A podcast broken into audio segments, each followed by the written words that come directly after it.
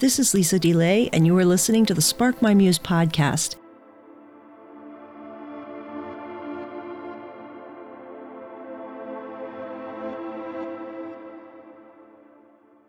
My guest today is Charlotte Donlon, author of The Great Belonging How Loneliness Leads Us to Each Other.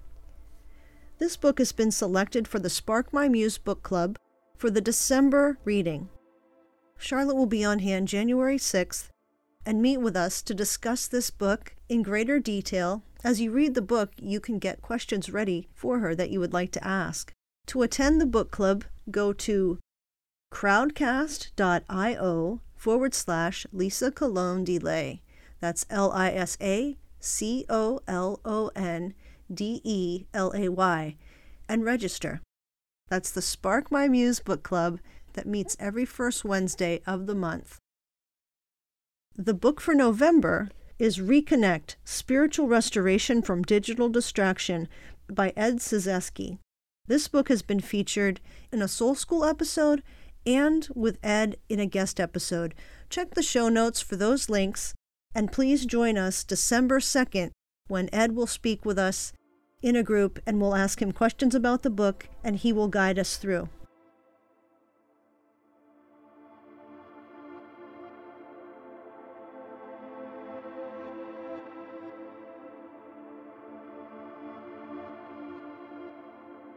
Welcome to Spark My Muse, everybody. Today, my guest is Charlotte Donlon, who has written the book, The Great Belonging How Loneliness Leads Us to Each Other. Thank you so much, Charlotte, for being my guest today. Oh, I'm glad to be here. Thanks so much for having me. I was really looking forward to having you on the program and speaking about this book. And I just want to mention to listeners that you are a writer, a spiritual director, and the host of Hope for the Lonely podcast, which we'll talk about a little bit later on let's talk a little bit about how your book is laid out. It's sort of different than how typical books might be laid out. There's five parts. Do you mind talking about that a little bit? When we were um, trying to figure out the best way to lay out the information, I jumped around between a few different kind of options, and this was the one that felt most natural to mm-hmm. me so the first section is belonging to ourselves. The second section is belonging to others. The third section is belonging to our places. The fourth section is belonging through art. And mm-hmm. the last section is belonging to God. You know, I could have started with belonging to God, and I do mention that in some of the early chapters how our belonging to God is really what underscores our ability to belong to ourselves and to other people. And then, um, with regard to our places and art, I believe, you know, some things in life help deepen our belongings. And for me, um, places and art are two of those things that help me belong to myself, others, and God. But mm. I think there are also a lot of other things out there that can deepen our belongings. Um, mm. But I couldn't write a book with a million pages. So i had to focus it. And um, having this structure like early on in the process helped me kind of focus um, you know what i wanted to explore in this book. Mm-hmm. yeah and i really enjoyed that they're maybe two pages or three pages long if, if you want to even call them chapters or little sections. And actually that is bite size enough that you can sort of use it almost like a meditation but in the back, on page 169, you have meditations for belonging. I'm just going to read the author's note here that you have. It says, I have included these meditations for individuals or groups of people to be read alone or with others. You can read them as you read the book, or you can also return to them when you might need encouragement while exploring your loneliness and belonging. I hope you take your time and create space to sit with your loneliness and your belonging while considering what God might have for you. May God meet you as you sorrow, remember, receive, celebrate, and hope. And I wanted to draw some attention to what you're doing there because I make this mistake all the time. I'll start reading the book from the front and then realize there's something wonderful and juicy in the back that I didn't see till it was too late. And so uh, these are really interesting. Can you talk a little bit about what you put together back there and why?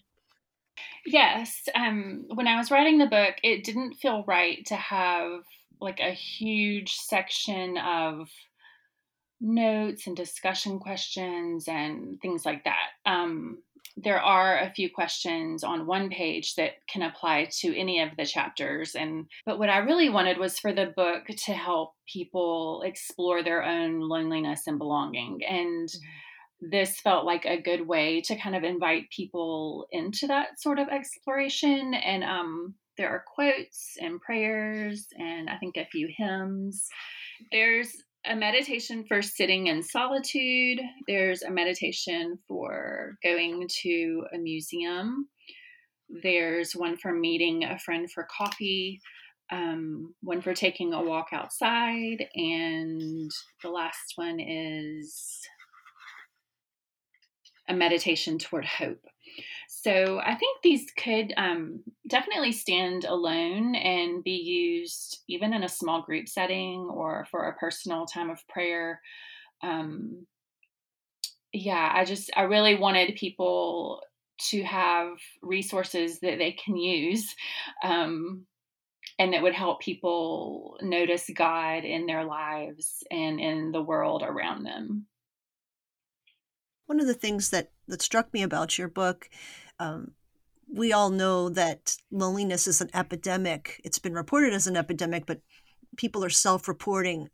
I'm lonelier than ever. Um, a whole generation of, of people that are younger in their teens and 20s too are also saying, you know, I have no one that I can call at two in the morning if I'm if I'm really hurting or if I really need help. I don't feel like I can do that. I'm lonely. And it's even I think, doubled or tripled down with the COVID pandemic. And what you did was really interesting because you, instead of moving forward and continuing to try to fill that loneliness, you started to ask questions. And I'm sure that was part of the process of the podcast and, and writing the book. But you talk about something that is deeper than passing loneliness. It's this core loneliness. This is a thread through the book, but it begins, I believe, on page eight. And perhaps you could talk a little bit about what do you mean by core loneliness? Yeah. So when I first started to, um, you know, ask questions and read about loneliness and when I first put words around the fact that one thing I've struggled with my whole life is actually loneliness, um, one thing I read was this little book um, by Dr. Tom Varney. It's V A R N E Y, I think. And in that book, he um, defines core loneliness as something that we have deep inside of us um, it's a lingering loneliness that we experience even while we have great relationships with people and while we have intimacy with God. But it's this sense of being separated from what we were made for.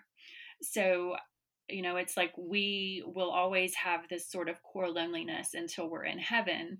And I think some people um, notice that core loneliness more and unfortunately i'm one of those people. Um, i think this is one of the biggest one of my biggest struggles with loneliness. I think this is the the kind of loneliness that i feel most deeply. And um, yeah knowing that i will experience this sort of loneliness my whole life isn't you know very reassuring but it also just helps me know that you know i'm made for a different place ultimately and um, i will feel separated from my full self and from who i am in christ um, and that that is just a form of the loneliness that i feel. I think i've personally experienced lots of different periods of intense loneliness that felt root level that felt core and like a thread that went through my life as well as my father's life and i think you talk about that in the book about your mother and you wonder is it generational? Is it passed on? Is this like a thing that um, you explore that in your book in really interesting ways. I think i've found for myself though through different ways of healing and that a lot of times my loneliness is a kind of self estrangement too. Not understanding or believing that i'm worthy company of myself. Mm And that's all part of the process. It doesn't mean like once you discover that, oh, it's my loneliness is gone. right, right. And I think that's yeah, one reason I really wanted to have a, a section about belonging to ourselves. Um, I think what you just said um, relates to that. And, you know, I think we could all come up with different definitions of what it means to belong to ourselves. And I don't really define that in the book, I don't think. But um, there is this sense of being at home in ourselves that I think definitely affects other ways that we're lonely um, throughout our lives. And you talk about a specific instance where it was reflected in a certain person, but it's such a common thing where there's an attempt to fix loneliness. It's a it's a part that isn't approached as part of how we are human, but in a sense, let's quick fix this and let, let's make things all right. And you on page 41 talk about um, being worried that you would be rejected and, and struggling and exploring loneliness and you say loneliness wasn't my problem fear was. So i acknowledged that the thick blanket of fright covering me and threw it aside. When i let go of fear the pang of isolation subsided too. So loneliness is also a disguising other things sometimes too Yes, yes. And um, that's one reason why I think it's so important for us to kind of know what makes us lonely and what makes us feel isolated or different or disconnected from the people around us. Um, that situation that I wrote about um, came up when a speaker spoke to um, the staff at the church I was going to at the time. And someone sent me the audio file of his talk and um, it wasn't a public file or anything and you know i was listening and in the question and answer section someone asked about loneliness and he he just started talking for maybe 15 minutes about loneliness and he he didn't really know what he was talking about and he just kind of made stuff up along the way and so like that was very frustrating because I feel like theologians um, can do that sometimes instead of just saying, you know, I don't really know that much about loneliness, but here are a few things I think about it. He went straight into it like he was some kind of expert on loneliness, and then everything he said was like the opposite of what I believe about loneliness. So, you know, he connected it to mental health in a way that was you know overreaching um, basically saying that loneliness is a mental illness which is not true. I mean we can we can feel lonely when we're struggling with a mental illness. That, that he would basically be saying jesus was mentally ill. Right. Right and he didn't mention anything about jesus. So it was just a very like hmm. disturbing thing to hear from someone that a lot of people respect and um hmm. and the more i you know, I finished listening to it and I felt like an like an outcast afterward because he had been speaking mm-hmm. to like all these people in my church who I love and respect and mm-hmm. and they all knew I was working on a book about loneliness and the way he mm. he spoke about it just made me feel like I was a bad person, you know? Yeah. And um the, the more I kind of listened to what was happening and sat with it and asked questions and prayed about it, I did realize um, it wasn't loneliness that was affecting me in that moment. It was fear of rejection of these ah. people who had heard him talk about loneliness in a way that I disagree with. But I thought like they would hear him and, you know, believe him and then cast me aside. Um, and of course, that didn't happen, you know. I was able to talk to a few people about that conversation, about the talk that he gave. And, um, and they assured me that they didn't think that was what was going on with me. So it's also if you haven't if a person hasn't experienced any root level loneliness, maybe it's connected with other things like a, abandonment or lived experience, and a person's just going to approach it from a bullet points kind of propositional ideas that's never going to make much sense to people who are actually experiencing it. He just might not be a lonely person because he has his books and, right. and stuff. but for somebody who does struggle with it in very real isolating ways, what he's saying isn't going to make any sense. It's, it is going to be upsetting because it's extra isolating then. It was really interesting to me that you realized in that moment, I'm, I'm feeling worse, but actually now I'm, I'm also feeling fear of rejection too. It's compounding, but it's compounding differently and bringing out other things. I thought that was a really interesting piece. Yeah, and I think loneliness can show us a lot about ourselves, not just that, oh, I feel lonely right now. And, um, you know, we're complex beings with a lot going on inside of our hearts and minds and souls. And um, I don't think there are any just kind of black and white rules about loneliness. Mm-hmm. Um, which I think is clear in the book. Um, but I mm-hmm. do think it's valuable to explore it and talk about it and, um, you know, think about ways that we belong even when we do feel lonely. Um, and I think I think all of those things can be helpful. Mm. Well, there's a part in the book that I'm glad you included because it includes a, a kind of strange paradox that people might not expect to sort of sneaks up on you. But as we talk about it, I just wanted to make mention for anybody listening who has younger children. We're going to be talking about intimacy and sex. And so this might be time to send the kids to play in another room or use earphones.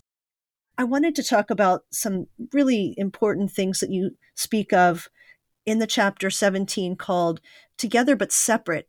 And you talk about sex and loneliness, intimacy and loneliness. And we often get the idea that intimacy or sex or those types of close relationships, uh, whether they're very physical ones or, or just even very close emotional ones, we might get a sense that those deepest relationships will cure or change our loneliness. And we can still feel terribly lonely even in the midst of them, even while having sex or just having had it or being mm-hmm. married, we might think, oh, isn't loneliness something that happens to single people? Or single people might think, well, once I get married, thank God I won't be lonely anymore, only to find out later, wow, I'm still lonely. I don't feel totally known. And I, you know, there's a lot going on here. So I appreciate that you have this in there because this is a paradox. And I think people beat themselves up over that they're experiencing this still, yet they're sleeping right next to somebody. They shouldn't be lonely. Could you approach some of those things that you mentioned in in those couple of chapters? Yeah, sure. Um, so I first bring up sex in a chapter called When We Didn't Have Sex, and it's just a snapshot of um, one night in my life soon after my husband and I got married.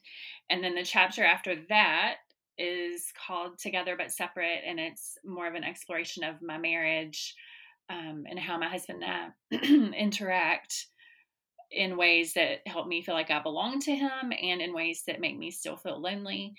And then there's another chapter after that um, called When We Do Have Sex, and that one just kind of takes another kind of angle with regard to um, sex and loneliness. And um, yeah, I do think it's important for people who are married or have a partner to recognize that one human is never going to be able to fill our belonging gaps, you know, to fill our loneliness gaps with belonging in a way that we don't ever feel lonely anymore. And I mean, I think there are many reasons for that. Um, one is that loneliness is just complex, and I believe there are different types of loneliness, and um, our experiences of loneliness can change based on our circumstances or our season of life, or, you know, if we had a fight with someone, um, even if it's not our partner, like if I have a fight with my best friend, like that might affect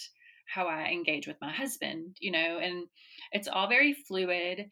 And um, while sex and intimacy will um, make us feel more connected to our partners, it I don't think it can ever erase loneliness. And um, I think if we look at it as something that should erase loneliness, we're going to be set up for huge disappointment in life or maybe even shame because we think it should take it all away. Um, so I realized early on in my marriage that having sex with my husband wouldn't take away what I now know is called core loneliness. You know, I didn't have words for this back then. Um, I do think intimacy and sex, um, you know, even emotional intimacy and, you know, long conversations over a glass of wine um, um, can help us feel like we belong and maybe even help us forget about our different types of loneliness. Um, but it will always come creeping back in. And and I think one thing that's important is just to normalize this, you know, to to talk about it and to mention it and um you know, talk about it with our partners and you know, writing this book gave me an opportunity to talk to my husband about some of these things, and I really appreciate his willingness for me to write about it. Um, you know, I, I was worried when he read the manuscript, mm. and um, he was like, "Sure, fine, that's great. You can talk about it." Um, Sex and Loneliness could probably be a whole book um, written by someone with way more knowledge and training than I have. Um, so if anyone out there wants to write that book, we will read it.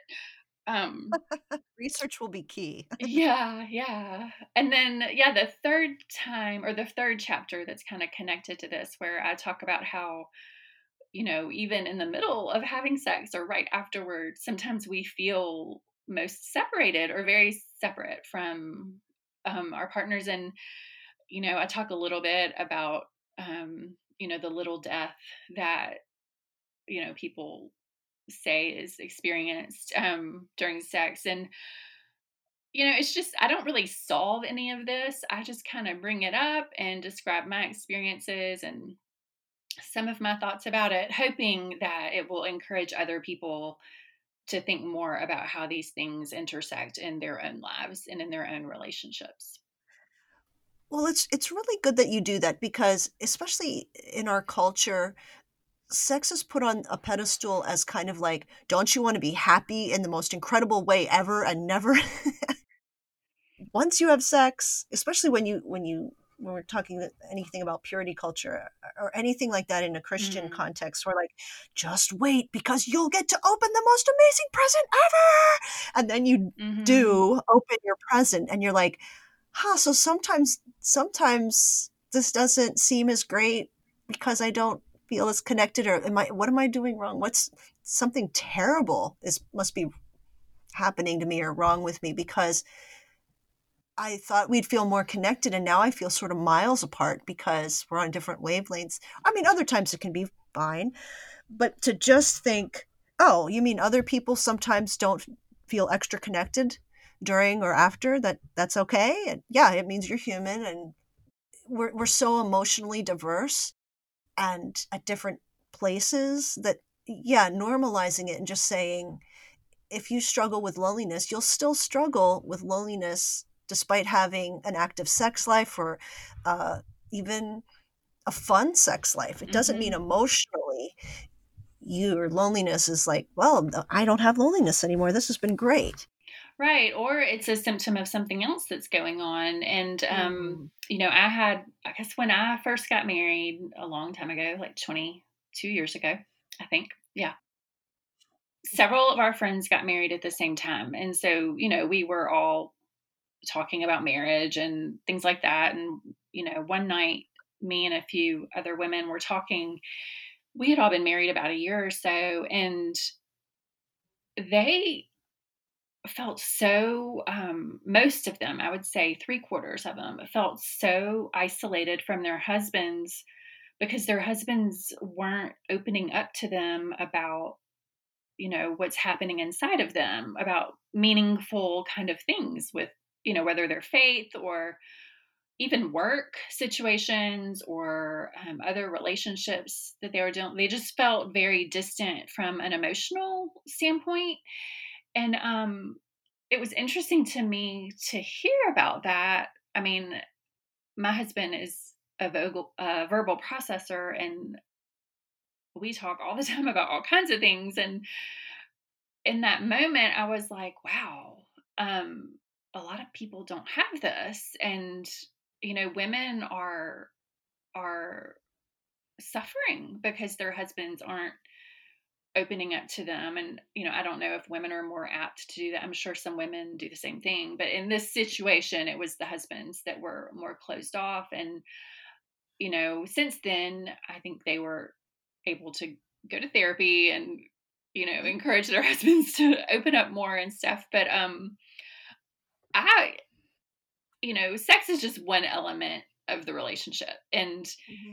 you know if someone isn't having conversations with you or mm-hmm. isn't um, respecting your work or your vocation or mm-hmm. um, things like that like i think that will add to our loneliness too so mm. while i want to normalize loneliness i also want to also say it could also be a symptom that there is something wrong in the relationship um, yeah. it's you know kind of like um, a check engine light or something mm-hmm. you know? so this light comes on and let's you know, is this core loneliness? Is it that we haven't, you know, had a date in six months because of a pandemic? Um, right. Or, you know, is it because we haven't had sex in six months because of the pandemic? You know, what what is happening with this loneliness I feel with my partner? And maybe it has nothing to do with him. Um, but it's just this package of loneliness that that I'm mm-hmm. holding right now that is obviously affecting my relationships. So Right. Well, I wanted to go over to page 100, 101 where you talk about this idea that I've heard a lot of, and I've actually, I think you you mentioned in your book, and I've also gained from it too, is kind of giving out what you need. If you, my mom used to say, if you don't, um, if you want a friend, be one kind of thing, and mm-hmm. it's kind of like if you don't want to be lonely reach out um, but also you mentioned that just because you reach out doesn't mean you're going to get what you need and i thought that was an, an interesting point how you came to grips with that how you came to accept that but that you found still that there is something helpful with with offering that to other people what you kind of wish for yourself. Do you think you could explain that a little bit on page especially 101 you say uh, Giving others what I most want doesn't guarantee I will receive anything in return, but it does ease my loneliness. The next time I feel lonely, I want to remember to give someone else what I want most. Lord, help me remember. I mean, almost 20 years ago, hmm. um, we were a part of a new church plant here in Birmingham, Alabama, and um, the church was very focused on community and building community and we didn't have Sunday school, but we had small groups and um mm-hmm. but even so, like in these small groups, I wanted more. I wanted more vulnerability. I wanted more um and really what I wanted was the permission to be vulnerable now that I think about it. Um, mm. And when others are vulnerable, you know, it kind of welcomes us into that space. So mm and that was actually one way I applied this lesson. So, uh, a theologian um, was in town doing a talk with some of the leadership at this church, and I approached him during a break and I, I told him some of my desires about friendship. And he said, Well, you know, I want you to be those things to other people. Mm-hmm. And um, it kind of transformed how I view a lot of different things. Um, when I noticed my desires, I began to um, think about ways I could offer offer those things to other people. So mm-hmm. I began to be more vulnerable in conversations. I began to um, be honest about how hard it is to be a mom, um, which was something, you know, when I was a new mom, I didn't have many friends that were talking about the difficult parts of motherhood. It was all the great happy parts. So of course that made me feel lonely, you know.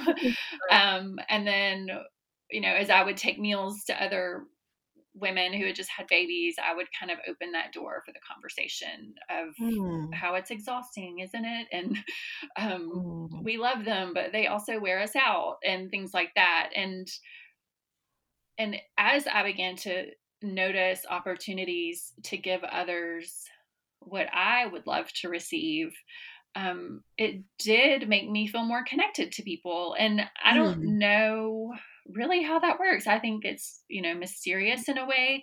And I'm not mm-hmm. saying um, be 100% selfless 100% of the time and like be mm-hmm. this sacrificial person. That's not mm. what I'm mm. saying at all. I just think that there is an element of um, like a corporate purpose with our individual desires. And I don't have all of that worked out in my mind or, you know, how to explain that. I do think God gives us our desires, and maybe it's not just for our own benefit or our own um, satisfaction or our own flourishing. Maybe our desires are also meant to help us connect with others and and give to others and think about ways we can love and minister to other people. Well you're i think you're onto a great point that that people have covered in in theological circles not the really stuffy theological circles but like a practical theology where ministry there is a mutuality in ministry. And we we tend to minister to people out of our own wounds whether we know it or not, like the wounded healer that Nouwen mm. talks about. Mm-hmm. Um, there's something very beautiful in that, and it's it seems to work that way. It seems that we develop the compassion um, out of our own suffering for the for a certain group or certain you know, kind of thing, but then in return, out of that service, we become also healed. But it's sometimes it and sometimes we do it you know to, to find what we need. Um, but even better if we can do it with not the expectation to find what we need but but just kind of a uh, let's see what you're going to do god. And then i think we do find all kinds of returns and blessings. Uh, mm. it's really beautiful. When i i went to seminary and there were all these pastors and counselors getting trained and they all had these incredibly moving stories about the people in their life that reached out or the trauma in their life that led them to want to serve other people. And it was remarkable to me how many of them had really, really suffered. And I thought, well, that's not an accident. These these stats are way too high. you know, percentage of people in the counseling track who stood up who had been themselves abused was enormous. And I can imagine that they didn't want other people to suffer. And really, that's a that's a kind of a segue for uh, something in part five. I was hoping to explore a little bit. Uh, there's belonging through art, and I think this is a beautiful section on page 129. You talk about art helping people through death and poetry. Uh, in particular, there's a section on page 129 that says, After his father died, poet Kevin Young searched for a poetry collection about death to help him navigate his new reality. When he couldn't find what he needed, he decided to create an anthology himself. In an interview with National Public Radio, Young explained why poetry is vital when people we love die. He described how poets and their words help people explore their feelings and find language for the grief associated with death. Poems are able to, to quote, capture a moment, a feeling, and perhaps a fleeting feeling, unquote, for those who are full of sorrow and sadness. Quote, Since I lost you, I am silence haunted, unquote, says one of the poems written by D.H. Lawrence in Young's collection. Quote, Sounds wave their little wings a moment and then in weariness settle on the flood that soundless swings, unquote. And I bring this up because as you wrote this back in the day, um, you didn't have the loss of your father, which has come since and because of the COVID pandemic.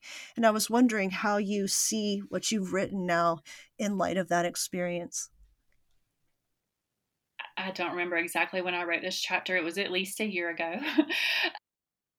yeah, my father died almost three months ago um, on August 6th. And for me, um, I did not seek a poem when my father died. I, you know, mm-hmm. I've been reading poetry for several years, and poems have often been prayers for me um, mm-hmm. in different ways. You know, kind of like how the Psalms give us um, a language and words for prayer when we don't really know what to pray. Poetry does the same thing for me, even poems that aren't necessarily spiritual or, um, you know, even written by Christians one of my favorite poems is written by a Jewish feminist, and um, you know, it made me weep the first time I heard it, and for reasons that I'm sure weren't necessarily on her mind when she wrote the poem, which is one reason I love poetry and why poetry mm. can be magical.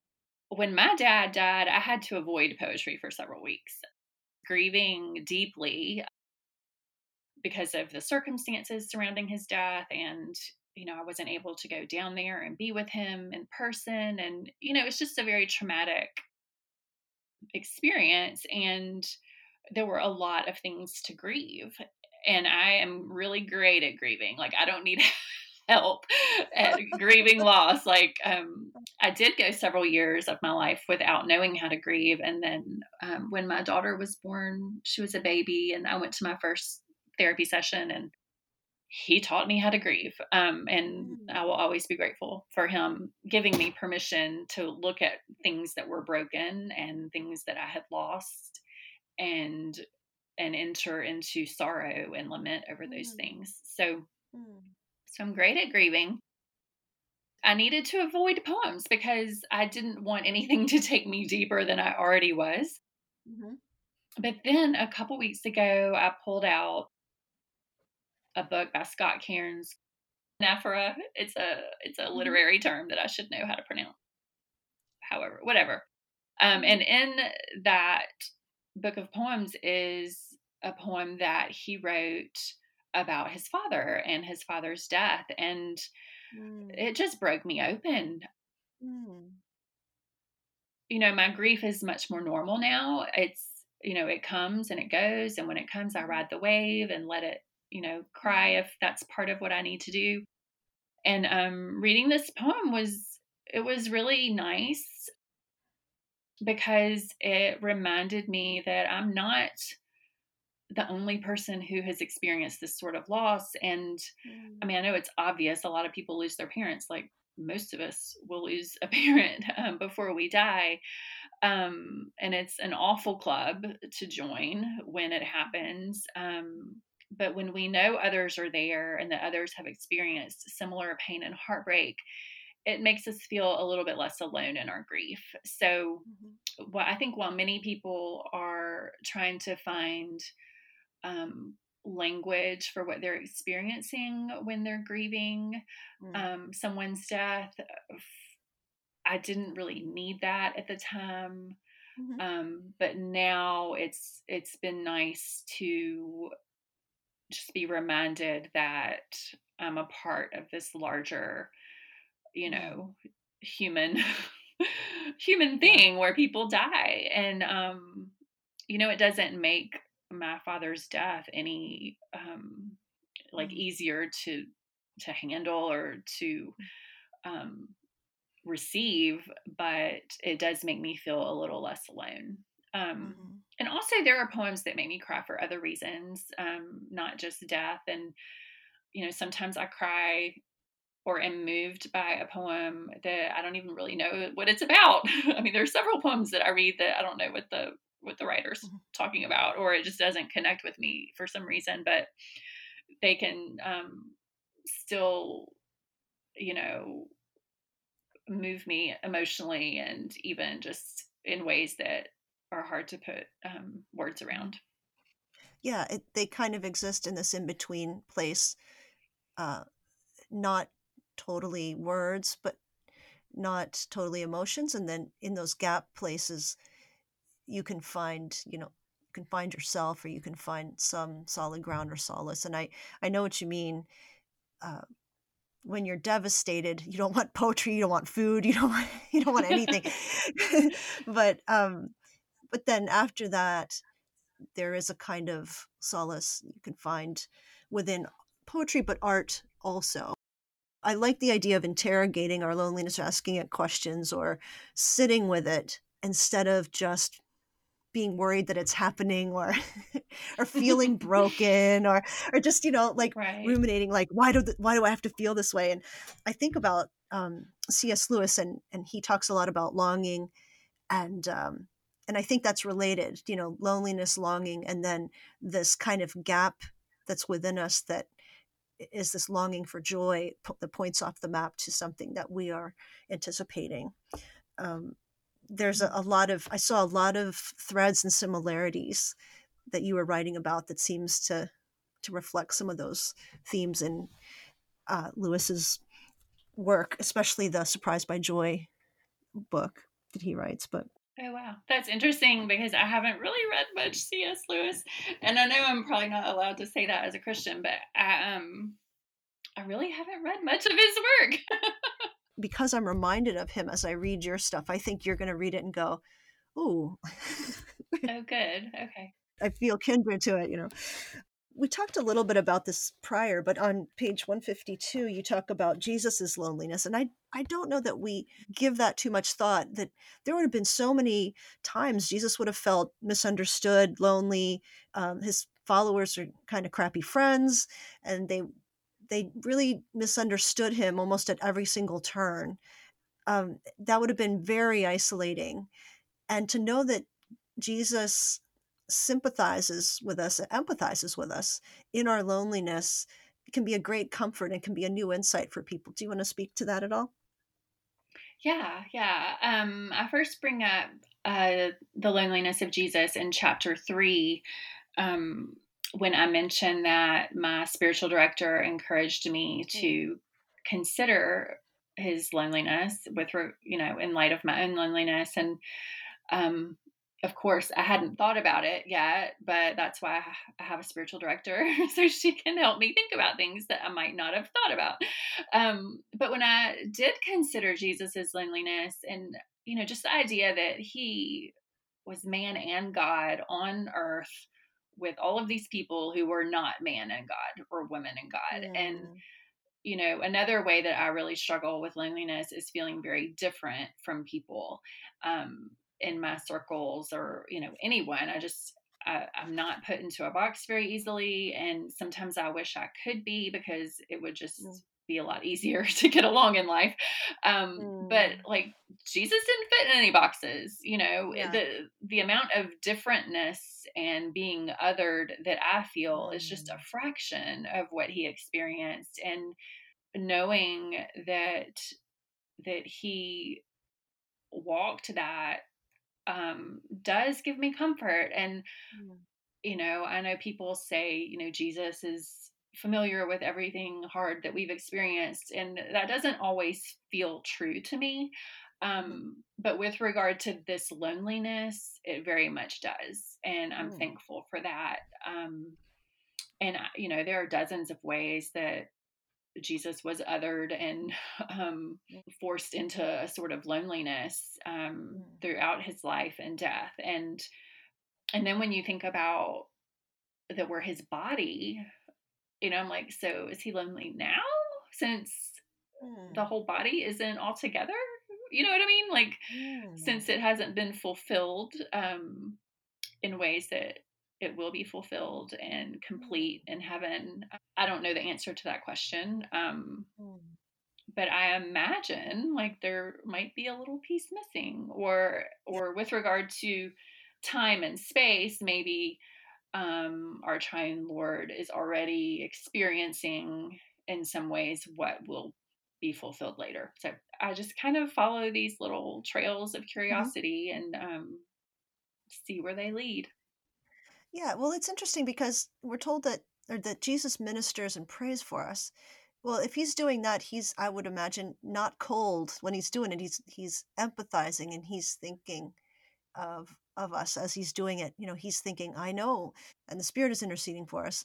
And you think, well, if that's true, just like I would be interceding for a friend who's lonely, that would hurt that would hurt my heart. You mm-hmm. could have the joy of the knowledge of things to come that all tears will be wiped away and we'll we'll have lots of hugs later that'll fill up that love tank but you can also mm-hmm. have that intention with the with the present for that person right now knowing it's hard for them and that that hurts um, i think mm-hmm. that's an mm-hmm. interesting way of you know wondering about jesus that jesus can sympathize and empathize with us i that's a, that's an interesting one. There could be a that's another book potentially. yes. before I get to the final question I wanted to ask you, I wanted to see if you could read one of the entries that you might pick out for readers to get a sense of what they're in for when they pick up your book. Yeah, sure. Um, I'm going to read chapter 14. Um, it's called Our Five Senses. It's tempting to think of belonging and loneliness as primarily emotional experiences, but we are whole beings who inhabit this world in our physical bodies. We hold loneliness in tense necks and crossed arms. We hold belonging in confident postures and friendly smiles. We might think of the embodiment of loneliness only when considering its pathologies. Medical studies show chronic feelings of isolation can have a negative effect on one's physical health. Loneliness can contribute to heart disease, type 2 diabetes, arthritis, and more. Lonely people are also twice as likely to develop Alzheimer's disease. Isolation increases the production of stress hormones, harms sleep, and impairs cognitive abilities. These effects of loneliness produce chronic inflammation, which lowers immunity to the degree that lonely people can experience worse symptoms from the common cold. The chronic stress of loneliness can also age the body more quickly and cause extensive damage to one's overall well being. But if our bodies can register the trauma of loneliness, they can also console us during loneliness and help find its antidotes. Specifically, our senses can console. Our, our body's abilities to see, smell, hear, taste, and touch assist us as we process our emotions so our minds don't have to do all of the work. The five senses help us notice and respond to the world around us. They form a bridge between the external and the internal, providing connection points that enable us to remember who we were, recognize who we are, and dream about who we want to become. Our senses help us belong to our various selves, held together by the past, present, and future. With our sense of smell, we take in aromas that remind us of certain seasons or specific moments when we felt safe and sure of who we were. When it rains, the smell reminds me of the freedom of my childhood and how I would return outside after a summer shower to play in the park across the street from my house or search for tadpoles in a nearby stream. Decades later, when I sit on my balcony on a drizzly afternoon, the scent of rain settles and soothes me. With our sense of hearing, we listen to songs that rekindle feelings from years ago or a week ago when we felt more secure in our identities. I hear a song by the band REM and think of high school and the hours and hours I spent my spent by myself in my bedroom, singing along happily or choreographing silly dances to show my friends the next time we were together. With our sense of taste, we savor food that makes us more aware of our desires and cravings. I grab a bowl out of my kitchen cabinet and add a cup or so of plain Greek yogurt. I sprinkle it with sea salt and za'atar and drizzle it with extra virgin olive oil. Every nourishing bite of this meal which I make often when I don't have to worry about what anyone else wants or needs, brings me home to myself. Sometimes I think of loneliness as a sort of mindfulness bell calling me to query my senses. If I'm feeling lonely in a particular moment, I ask myself, what am I seeing, tasting, touching, hearing, and smelling? Are there connections between my senses and this particular feeling of loneliness? How can I engage my senses so I can have a more significant connection to myself in this present moment? An example my children's experience of drinking hot chocolate. It doesn't snow much where we live, maybe once every year or two, but whenever it snows, I make homemade hot chocolate for them to drink after they're done playing outside. They strip off their soaked coats, hats, and gloves and sit down at the kitchen table Still exhilarated from the novelty of their snow adventures, they sip hot chocolate while we discuss who got hit with snowballs and how fun it was to slide down the hill by our house. Feelings of joy and connection might be associated with the sight, aroma, and taste of hot chocolate for the rest of their lives. When they are adults and feeling lonely or blue, I hope they pull out the cocoa powder, milk, sugar, and vanilla extract and make a serving or two of hot chocolate. As they sip the warm, sweet beverage and recall happy snow filled memories, I hope they remember who they were and marvel at who they've become. I hope a comfortable belonging enfolds them, protects them from the stings of isolation, and heals their wounds of desolation. That was beautiful. Thank you so much. The final thing I wanted to ask you is something that you cover on page 161. And it's a little bit of a rhetorical question, but you can answer it not rhetorically because you actually wrote the book on it. Um, page 61 is titled Can Loneliness Be a Good Thing? And uh, it will be interesting to hear how you answer this in light of what you've written and what people can expect as they encounter this book. Yeah. Um, well, the answer to that question, or my answer to the question, is yes. Loneliness can be a good thing. And I first began to think of it as something that can be a good thing when um, my former therapist, Gordon Bowles, um, mentioned it to me. Um, I think it was an email, it might have been a conversation. Um, but he he just said it can be a good thing because it can make us more aware of what we're experiencing, what we're feeling, um, and like I mentioned before, it can also be a signal that something's wrong. Um, that maybe there are some things we need to address in our lives or in our relationships or even um, in our spiritual life. Um, but I think one reason it's been good for me is it helps me feel connected to others in the blank spaces. So if we consider loneliness as a gap, you know, there's this thing we want that we don't have. Um, when others also have that gap, like we we're connected. like it helps us feel less alone in our loneliness. And so recognizing our loneliness actually, you know, and that's the the title of the book is, um, or the subtitle is how loneliness leads us to each other. I, I do think it's this thing in our lives that that helps us um, feel more connected to other people and more connected to God. Um, and you know, I, I mentioned a few other things in the book, um, but also, you know, talking about loneliness being open about it has decreased the amount of power loneliness has over me.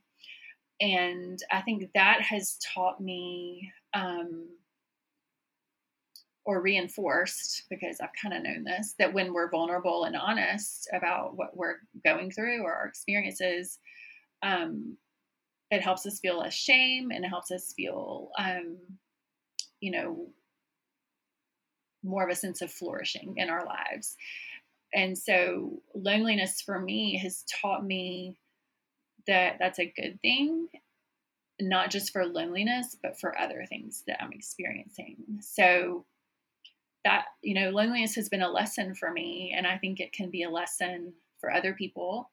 Um, and that's, you know, I don't think I write about that in the book really, but I think that's another reason um, that loneliness or another reason why loneliness can be a good thing.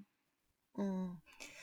Uh, yeah, I, I totally agree with you. We're, we are social creatures, and loneliness can be the impetus for creating bonds and, and looking for bonds. And it can be something that can really plague us at the same time. But it really mm-hmm. does depend on our approach to it, whether we think of loneliness as, as friend or foe or a little of both. Um, but the exploration of it that you've done is is really um, a kind of a testament to how something that can be a core wound or a core problem and a lifelong situation can be the the route or you know the the um, the Stoics say the obstacle is the way um, mm. that that is actually how God creates the path. You know, there is no path. The path is made by walking. That God will show you your path through your obstacle. And, mm-hmm. and in doing that, you find your friends that needed you the whole time. Um, and that's kind of the beautiful way we're sort of knitted together, I think, in the body, but in the greater world for everybody that God loves. And so, thank you so much for making this book for all of us lonely people who, you know, we're lonely together. It's the funniest thing, really, right? So, yeah, yeah. If, if a bunch of people are lonely together, there's something we can we can do about it. We can talk about it together, and it might not actually ever heal that core loneliness, but at the same time, there's camaraderie and a, a love and understanding that can happen. Yeah, yeah you know that's the that's the healing part. It's not, not like you have to be like well once i'm healed i've eradicated loneliness from my life. It might still be there out of this little seed but at the same time you can find the companionship along the road for the long haul and i think that that's that's a real message of hope to people charlotte so thank you so much. Yeah thank you and you know one thing i want to um, mention especially here at the end is that you know i really do believe that God meets us in our loneliness and um, that our longings are ultimately for our relationship with God and intimacy with God and um, noticing God's presence in our lives and noticing how God is at work in our lives. So, you know, even while our loneliness can lead us to other people, I hope that we will also remind each other that our loneliness also leads us to God. And that that's the way that we're going to experience the most um, you know consolations in in the midst of our mm-hmm. loneliness. Yeah. Yeah. And it leads us to god and it leads us to god in other people and in all things. Mm, mm-hmm. that's so beautiful. The invitation is there and God is in a sense maybe that is on purpose. Like yes I know the loneliness is there and and I'm here too you know I and you can see me you can see me translucent through nature through the people that I have that are bearing my image. I'm right here present. The idea that are we alone or not? Well God would mm-hmm. say no, we're not. Right. I'm right. right here. Yeah. But we feel that, you know, so it's it's really interesting. It's like a wound, but it's a wound that God is happy to say, I'm with you in in this woundedness. So anyway, that's yeah, yeah. before I cry, I'm gonna I'm gonna ask you where can listeners find your work and your podcast? Would you like to talk a little bit about what you're doing with your podcast? Sure, yes. And um, I'll go on and tell you now. Thanks again for having me on. Uh, this has been wonderful. Um, I've really enjoyed our conversation. Mm-hmm. Um, yeah, my website is charlottedonlon.com. And um, people can find me on Twitter and Instagram at Charlotte Donlon, one word, no other characters. Um, and there are links to my um, podcasts and things from my website. Um, I started Hope for the Lonely about a, I don't know, maybe six months or so before I started working on this book. And um, the first several episodes are just me kind of exploring various angles of loneliness using um, some surveys, anonymous surveys that people um, responded to. And then, you know, the last several um, episodes are um, with guests who have a lot more knowledge than I do about different topics related to loneliness.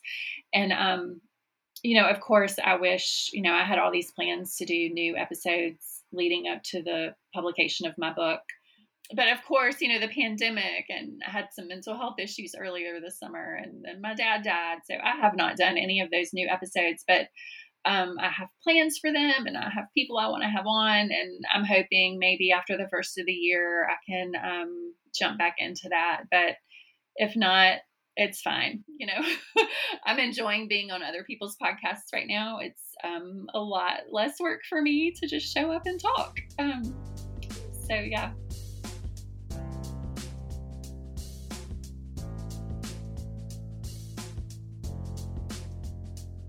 My guest today is Charlotte Donlon, author of The Great Belonging How Loneliness Leads Us to Each Other. This book has been selected for the Spark My Muse Book Club for the December reading. Charlotte will be on hand January 6th and meet with us to discuss this book in greater detail. As you read the book, you can get questions ready for her that you would like to ask. To attend the book club, go to crowdcast.io forward slash Lisa Colon Delay. That's L I S A C O L O N D E L A Y and register. That's the Spark My Muse book club that meets every first Wednesday of the month.